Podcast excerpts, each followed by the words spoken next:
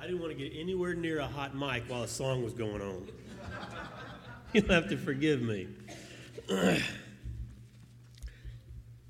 Jesus, uh, God is our King, we just sang, our precious King. What does that mean to call him our King? What is a king anyway? What is our relationship to the Father, to our God, the maker of heaven and earth, all that is, without whose, without whose creative words spoke everything into existence, without whom the sustaining power, life itself, would just spin out of existence? We couldn't take our next breath without the power of the Creator God, our King. But what's it mean to say that this person who made everything is our King?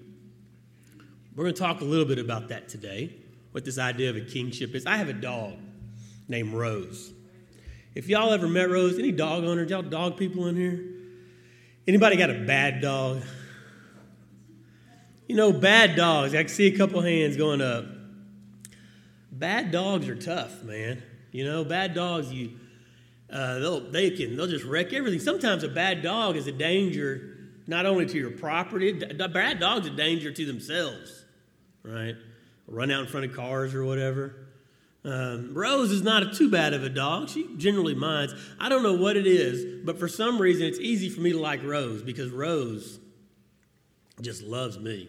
I don't know what it is. I don't know if dogs can like sniff out the alpha personality in the family or something, you know, but but like I'll come in and Rose looks at me, you know, she just always she minds me better than anybody else in the family. My, my, my uh, son, Jed, my daughter, Leela, my wife, Susan, always get aggravated at how Rose will deal with, with, uh, with dad, right?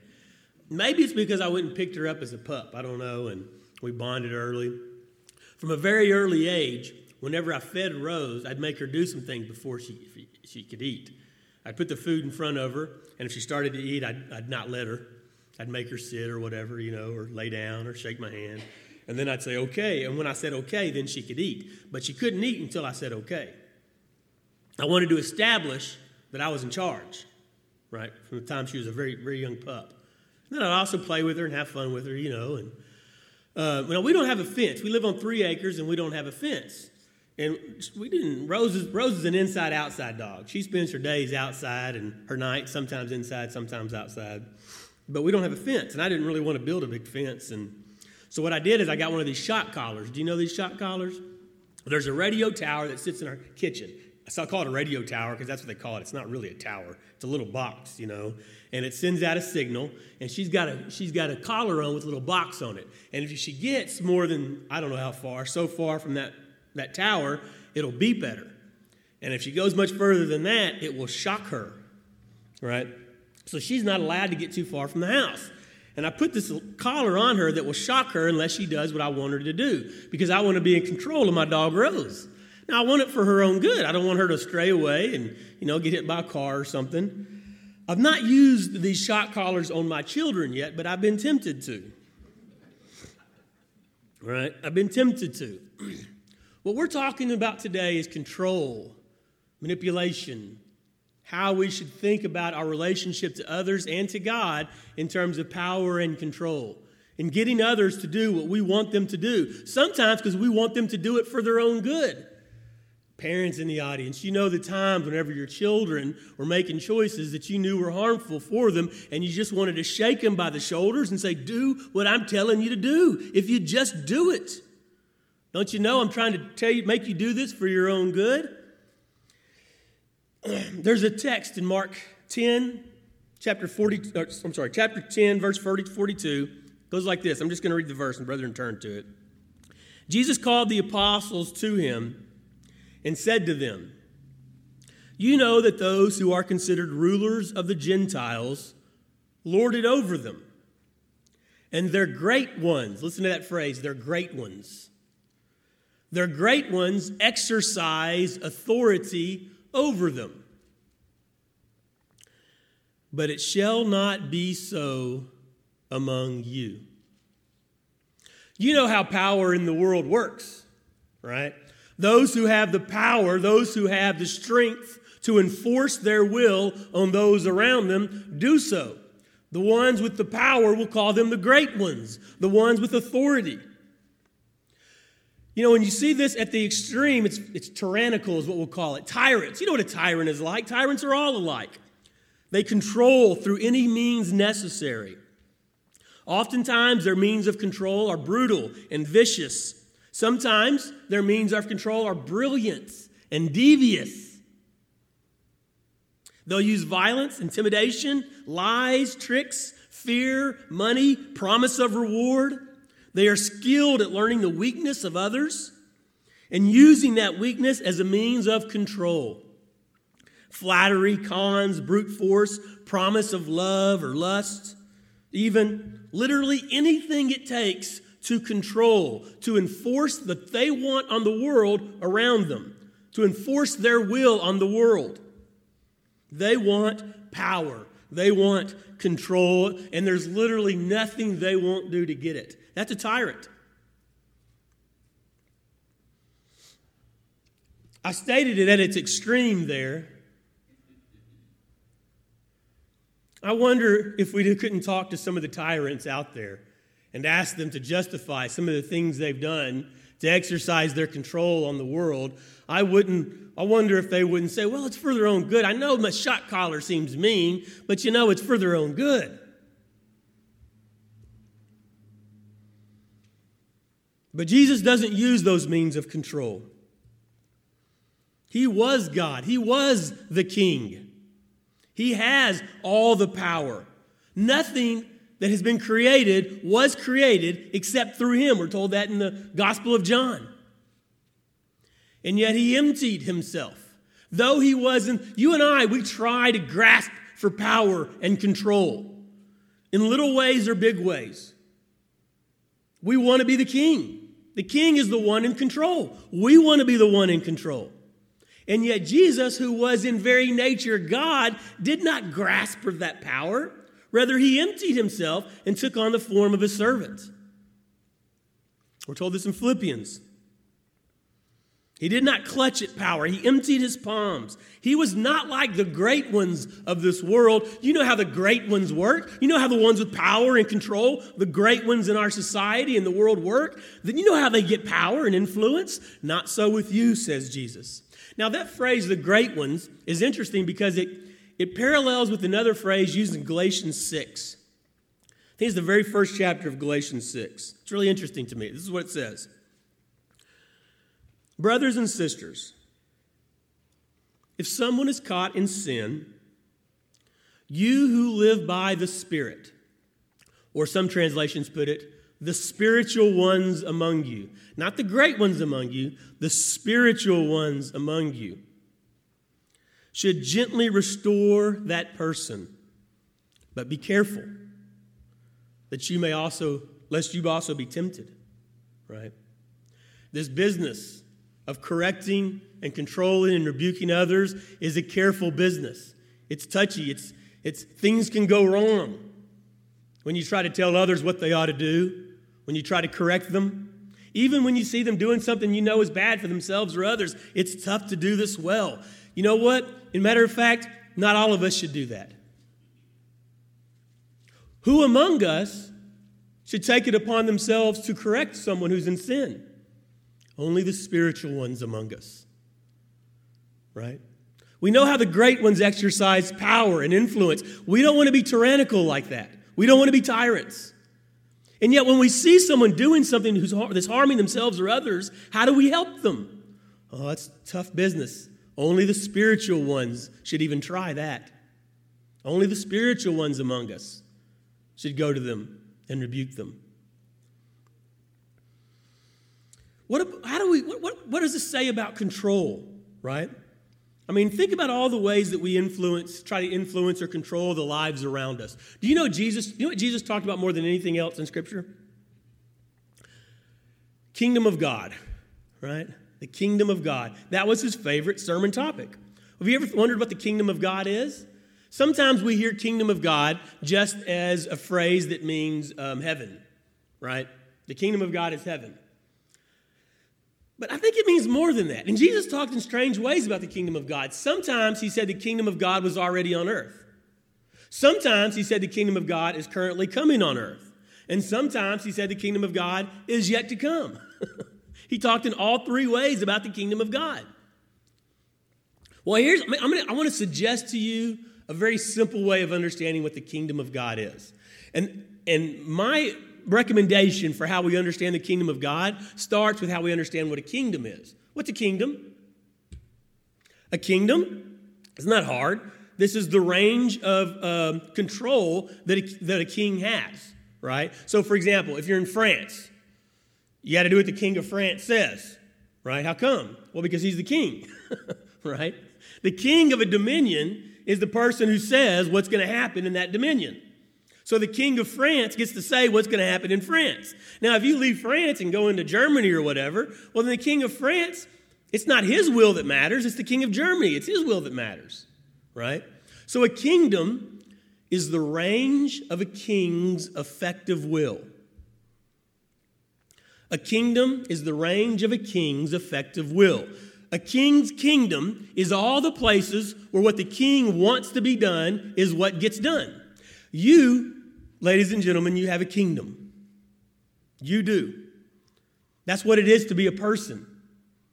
You and I, all of us, however small or large it is, there's a sphere of this world where what you want to be done is what gets done. And if that's taken from you, if someone tries to take over your power for self determination, to overrun your will, to brainwash you or control you, that is a very, that's exactly the kind of tyrannical stuff we're talking about. So for some people, they feel like they have very little power in the world. But they still have the power that's inside them. My daughter is 13 now. I wonder if I'm to have to start stop using this as an example, but it's just such a good one for me. Pretty soon, if she gets wind of this, I might have to stop using it. But um, when she was very young, my daughter would tell me everything. You know how young kids they they don't know how to hide their insides yet, right?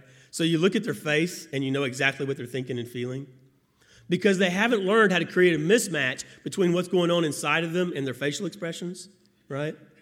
And so they don't know how to hide from people. They don't know how to hide themselves from people. And then they hit puberty and things start changing. They start developing as people. And she doesn't want daddy to know everything she's thinking and feeling. She has something inside that she, she veils to me.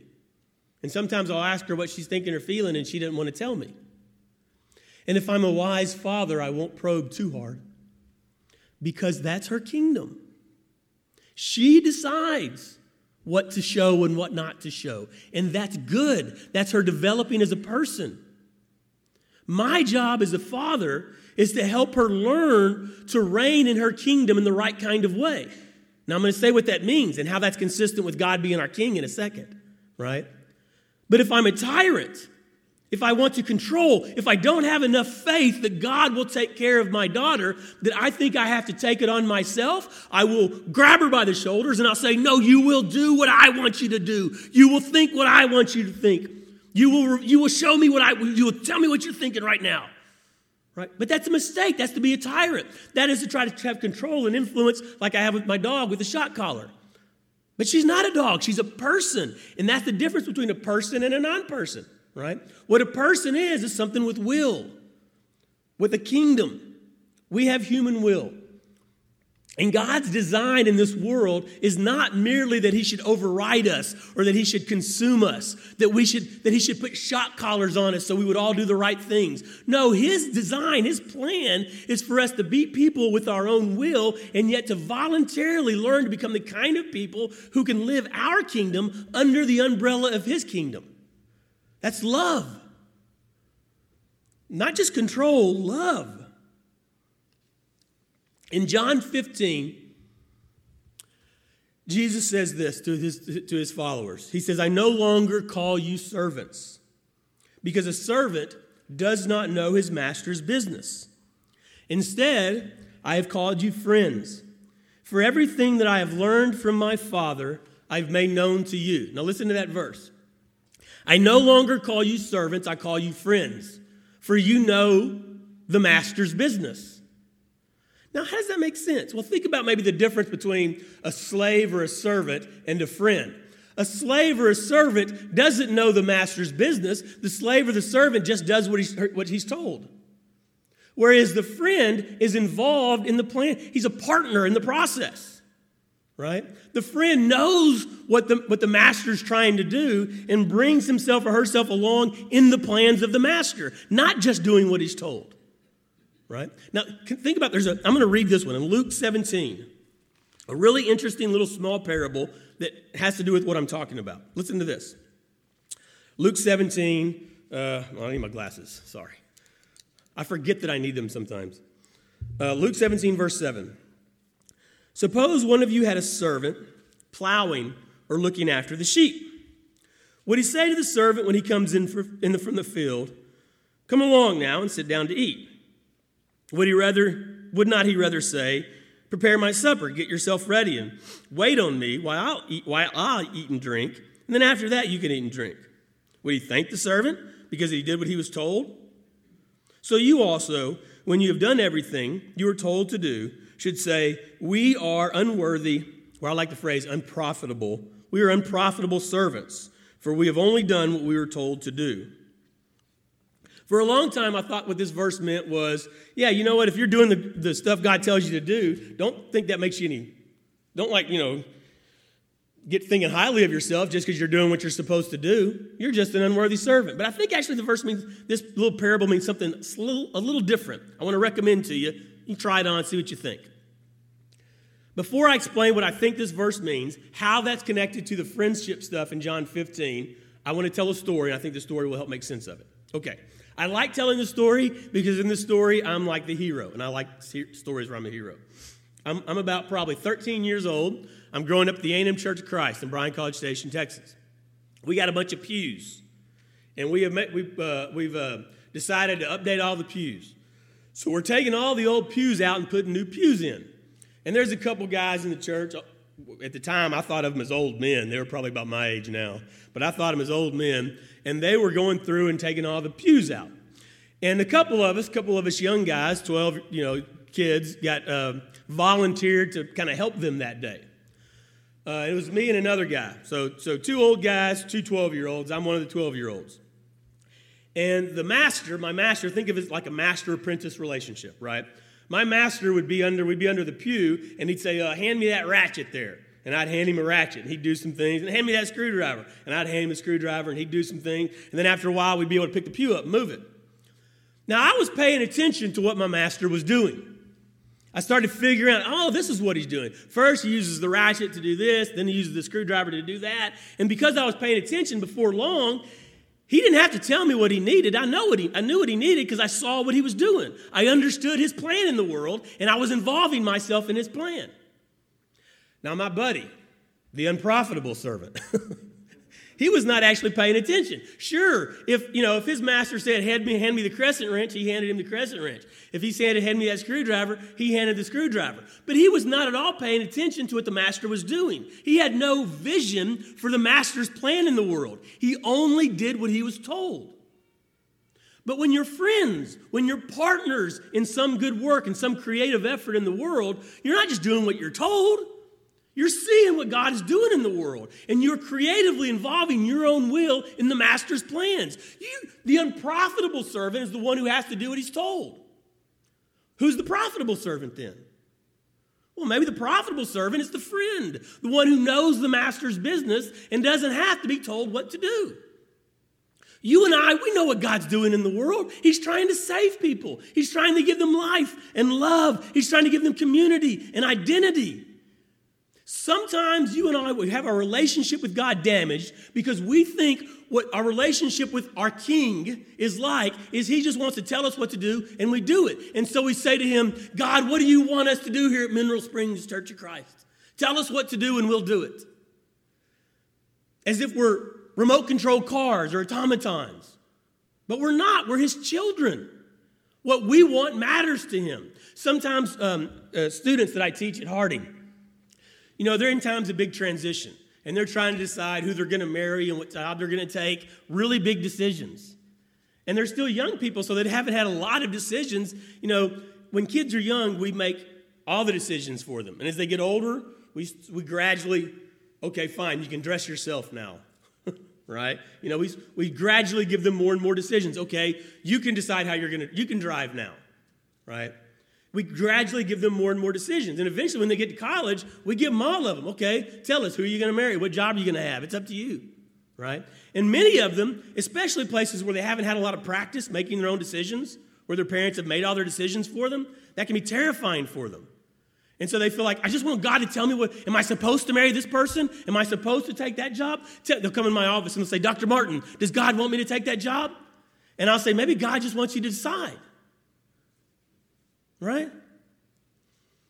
Look, whether you decide to take the job or not, you can't think of your relationship with God like you're a remote control car and you got to figure out what there's one thing you're supposed to do and you got to go do that thing. That's not how it works. God's interested in what you want. What kind of beautiful thing do you want to bring into the world? What is it that you see that's good about this relationship that you can be that you think can be fanned into the flame of a Christian marriage? What do you think? You're not just a, uh, an employee of God, you're his friend, you're his partner as he's bringing his will into the world. And what you want matters to God. So, in order for this, for this um, partnership with God to work well, we have to be able to see what God's doing in the world. And we have to involve ourselves in the world around us in that way. Now, this is, this is like the relationship between a recipe follower and a creative cook, right? Think about this. Now, I don't know if any of you, you know, I, I think the internet's great. I, I love it. I made some pancakes the other day that were fantastic. Here's how I made them I opened my computer and I Googled best fluffy pancakes and I hit enter and a recipe came up and I looked at the recipe and then I'd do it and then I'd look back at the recipe and I would do it. I was just, I mean, I was a recipe follower. I had no idea how any of the ingredients I was putting in the bowl combined or how I, I didn't understand the recipe. I was just following it, right? But sure enough, some great pancakes came out the other end of the, of the process. But I'm just a recipe follower. I'm not impacting my will. I'm just following the, the directions on the, on, the, on, the, on, the, on, the, on the screen there, right? But now there's one area of, of cook where I become maybe a little more than a recipe follower. A little more. I don't want to overstate this. A little more. And that's when it comes to smoking meats. I moved to Arkansas. I think I mentioned this the, other, the one in a previous le- lesson here, but moved to Arkansas, and nobody here knew how to smoke a brisket. It didn't seem like, and I needed, I wanted to know how to smoke a brisket. So, you know, I, I went on. There's a guy named Aaron Franklin who I think's pretty good at smoking briskets, and I learned from him and practiced it several times. And I've done it enough now, smoking meats, to where I kind of have an idea. I kind of understand the process more, right? And so now, because I understand it, I can like I can impact my will on the final product in ways that I couldn't before. If I want it to be a little more like this, or a little less like this, or I want to try this, or I want to play with that, I see how the process works because I have knowledge and experience with it, and I can bring my will into the world creatively as the result of my efforts. When we create beautiful things in the world, that's part of our involvement in the world. God wants that for us, right? He wants us to do that and not just in an employee slave kind of way.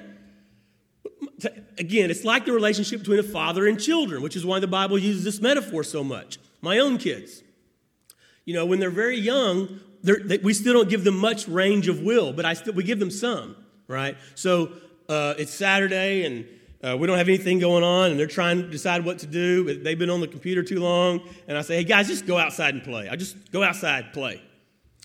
Um, what should we do outside, Father?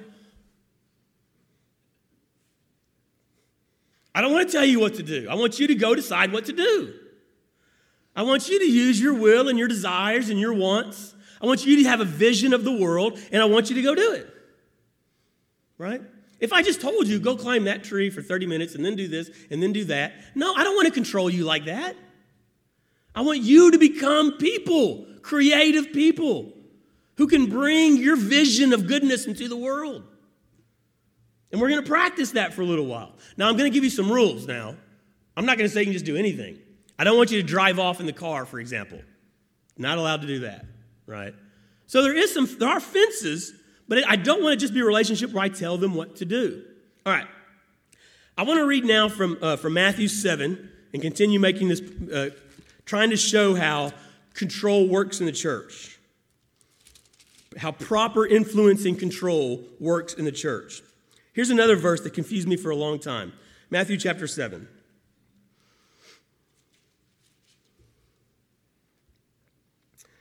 look about verse 6, I think is where I'll start.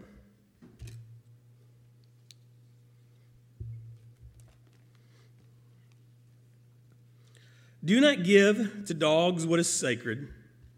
Do not throw your pearls to pigs. If you do, they may trample them under their feet and then turn and tear you to pieces. Ask, and it will be given to you. Seek, and you will find. Knock, and the door will be opened to you. For everyone who asks receives, he who seeks finds, and to him who knocks, the door will be opened. Which of you, if his son asked for bread, would give him a stone? If he asked for a fish, would give him a steak? If you then, though you are evil, know how to give good gifts to your children, how much more will your Father in heaven give good gifts to those who ask him? For a long time, and maybe still, I'm not, again, I'm, going to recommend a way of interpreting this difficult passage. For a long time, I thought, don't throw your pearls to pigs and don't give your holy things to the dogs, your sacred scripture to the dogs. I thought that meant don't tell Christ, you know, don't tell people about Christ if they're not, if they're, you know, if they're unworthy of it. Right? Don't waste your time with people who aren't worthy. If we didn't waste our time with people who aren't worthy, there would be no one to tell. We're all pigs, we're all dogs. None of us are deserving of the grace and the power of Christ in our lives. Text can't mean that. Well, here's a suggestion. Suppose you did give a pearl to a pig. What would the pig do with the pearl? Any pig farmers in here? What would a, if you gave if you gave a if you threw a bunch of pearls into a what would what would the pigs do? Do you think? Think they'd eat it? Would it be would it be of any um, uh, nutritional value to them? Wouldn't do them any good at all, would it? What if you gave some Bible to a dog? That bad dog we were talking about earlier, it'd eat the homework, you know. It's going to eat the, eat the sacred scriptures up. And what kind of nutritional value is it going to be to the dog? It's not going to help them. Here's the point when you force your good things on people who are not interested, you won't help them. They are of no value to them. And as a matter of fact, they're just going to turn and tear you to pieces. When you try to control others, even with your good intentions, you don't help them. All you do is poison your relationship with them. They will turn and tear you to pieces. So, what do you do? You wait for them to ask. That's why the next verse matters. You just wait. Now, when I say for them to ask, I don't necessarily mean literally they ask, like, tell me what you think about such and such. There are ways that we indicate that we're interested in, that we're open to certain conversations that's more than just like words. For example, you ever eaten a, you ever eaten a sandwich in front of a dog? I mean, the dog's asking you a question, isn't it? Right? I mean, dogs can't talk, but you know, please, can I have some sandwich? Right? I mean, you know the dog wants some sandwich. You can't force your good things on people. You love them, you stay in relationship for them, and you wait for them to develop a, um, what's the right word to use here? A, um, a posture of openness to you. And then maybe your good things will be beneficial to them. Then maybe you can help them. You have to wait for them to ask, which is what our Father does. He's there waiting for us. Pray to me. And we get in community like this, and we're a community of prayerful love, where we go before our Father and we say, God, the world is some ways that we don't understand why it's this way. Will you help us see, Father? Help us see how we can impact our community here in Mineral Springs. Help us see how we can bring your will into this part of the community where we live. Help us see where we can overcome some of the anger and the divisions and the hostilities and the blindnesses of one another. Make us a community, oh God. Will you help us see how to do that?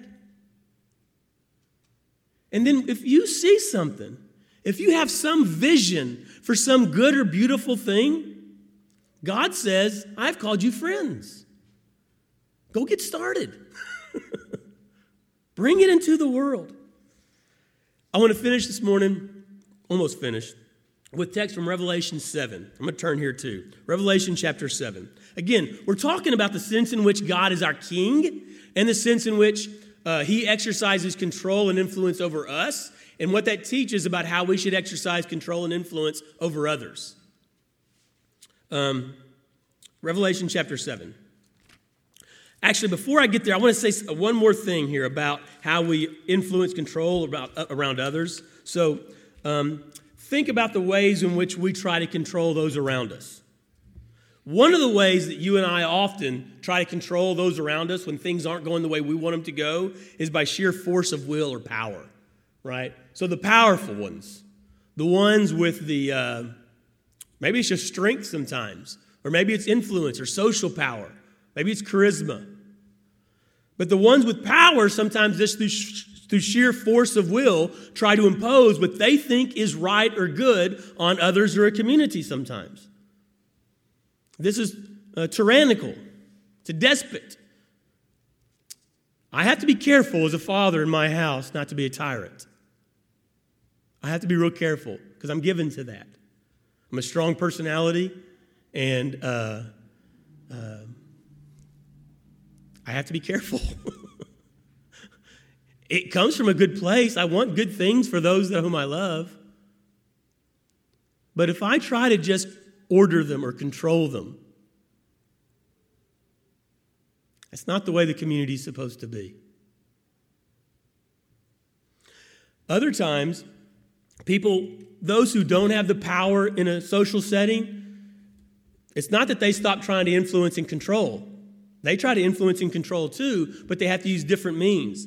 Sometimes they use guile or trickery, right? To get those who they, uh, to choose. They use guile to get like, you ever tried to get somebody, you wanted them to do something, so you figured out how you could have the conversation? You wanted, to, you wanted them to think that they chose the thing that you wanted them to do?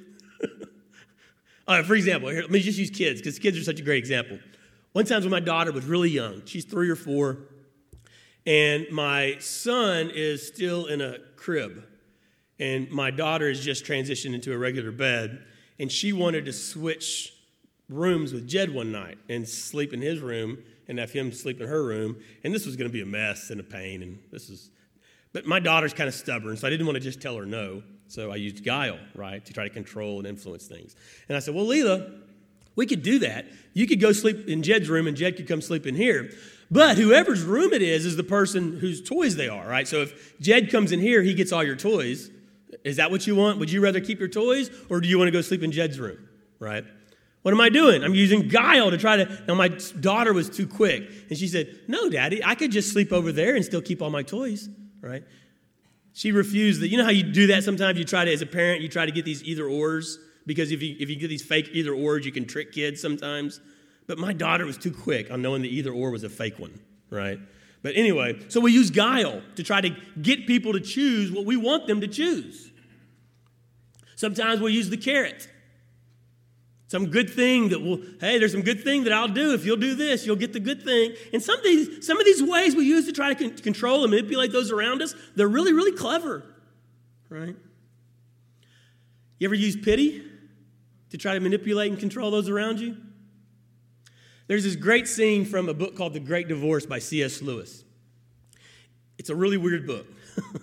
but in The Great Divorce, there's a solid country and there's some spirits, some spirits who are basically get to go to heaven, and there are some ghosts who the spirits are trying to convince them to stay in heaven, right? But they keep re- refusing to be in heaven. And there's one of the great spirits is a woman named Sarah Smith, who was a housewife and nobody knew who she was in life, but she was a remarkable person, full of love and goodness. And she was a great spirit in the heavenly country. Her husband was named Frank, and Frank was not. He was a ghost. And Sarah Smith was trying to convince Frank to stay in the solid country. Now, the way C.S. Lewis depicted this, maybe I'm telling y'all too much, but this is fun, so I'm gonna do it anyway. Was there was uh, Frank was a tragic actor, a tragedian, right? He had well, he doesn't say this, but I picture him wearing a top hat, you know, and dark clothes, and tall, Abraham Lincoln looking kind of guy, you know, very like expressive, you know. You know how like have you ever seen the, the old movies? People overact in really old movies. The reason that people overacted in old movies is because they were Broadway stage actors. And when you act on stage, you have to really sell those facial expressions so people in the back of the audience can see them. So they put on bright makeup and you really sell those facial expressions. But when you get, put a camera in front of them, it's right there and it looks like overacting, right? But anyway, so this is a tragic actor, right? He's really selling those facial expressions. And he's trying to figure out how Sarah, his wife, could have joy in heaven while he's down in the, in the gray country below. And he's depicted as a, um, about a three foot tall dwarf holding a leash where the leash goes up to the tragic actor, and the tragic actor has a, has a, has a collar around his neck, and the dwarf is holding the tragic actor. And the tragic actor is the one talking. Sarah Smith, his wife in life, was talking to the dwarf, but the tragic actor is the one talking. And he's saying things like, Oh, Sarah, I thought you loved me. How could you have joy here in heaven without me? Right? And Sarah Smith's talking to the dwarf and saying, Oh, Frank, stop using pity to try to control others. Don't you see what it's doing? And as he's doing it, he's shrinking. He's getting smaller and smaller. You're using pity to try to control me. Ever done that?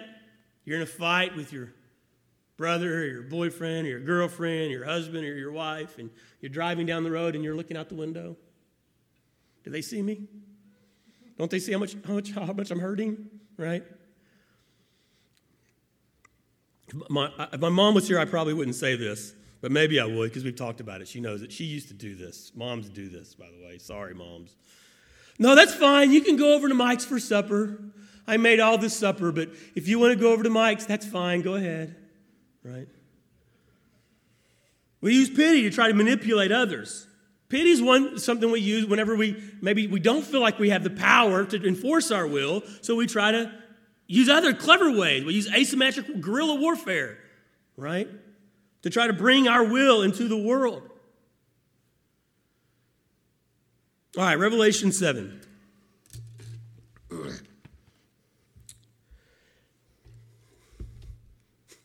I'm never going to remember these glasses. After this, I looked, and there before me was a great multitude that no one could count from every nation, tribe, people, and language, standing before the throne and in front of the Lamb. They were wearing white robes and were holding palm branches in their hands, and they cried out in a loud voice Salvation belongs to our God who sits on the throne and to the Lamb. All the angels were standing around the throne and around the elders and the four living creatures. They fell down on their faces before the throne and worshiped God, saying, Amen. Praise and glory and wisdom and thanks and honor and power and strength be to our God forever and ever. Amen. In the age to come, we truly will be in the kingdom of God, for he will be on the throne. And we, with all the multitude of saints, will be around the throne before him on our faces, worshiping him. And yet, his relationship with us won't be like one of the great ones of the world, but like one of the spiritual ones mentioned in, in Revelation, in Genesis 6, Galatians 6. We should almost never attempt to manipulate or control others. Instead, we love them like God waiting on our prayers, we should wait for them to seek our counsel. We wait eagerly for these opportunities because we see uh, what God is doing in the world, and we are His partners in His ministry. We are His friends. Have you just stop and think about that? The audacity of Scripture. Do you believe you're the friend of God? The friend of God, the maker of heaven and earth, beauty and power and goodness. You want to know your worth? You're a friend of God. Now, none of this, the fact that we're his partner, that doesn't usurp God's kingship. He is on the throne. We want him on the throne. We ask him to be on the throne. Be our God. Be our king we see that it is good and right for him to be on the throne and not us. We don't want the control. We don't want to be tyrants. We don't want to control others. We ask him prayerfully to be on the throne in our lives. We ask Him prayerfully to be on the throne in our communities. But we also know that He has called us friends. He does not desire to control us with shock collars around our neck, the way a master controls a dog.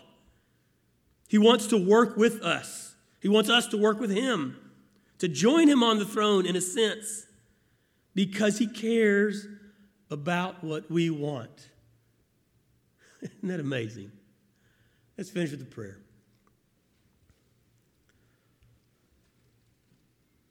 Oh, loving King, thank you for making us. Please help us to order our lives and our will under the umbrella of your kingship so that we really can be your friends. Give us eyes to see your goodness. Give us the knowledge and experience and intelligence that will allow us to bring your good things into our communities and our families and our lives. Help us to be your partners in what you're doing in the world as you're saving the world from sin. Thank you for calling us your friends. We know we don't deserve to be your friend. You see our sin. Help us be better. Amen.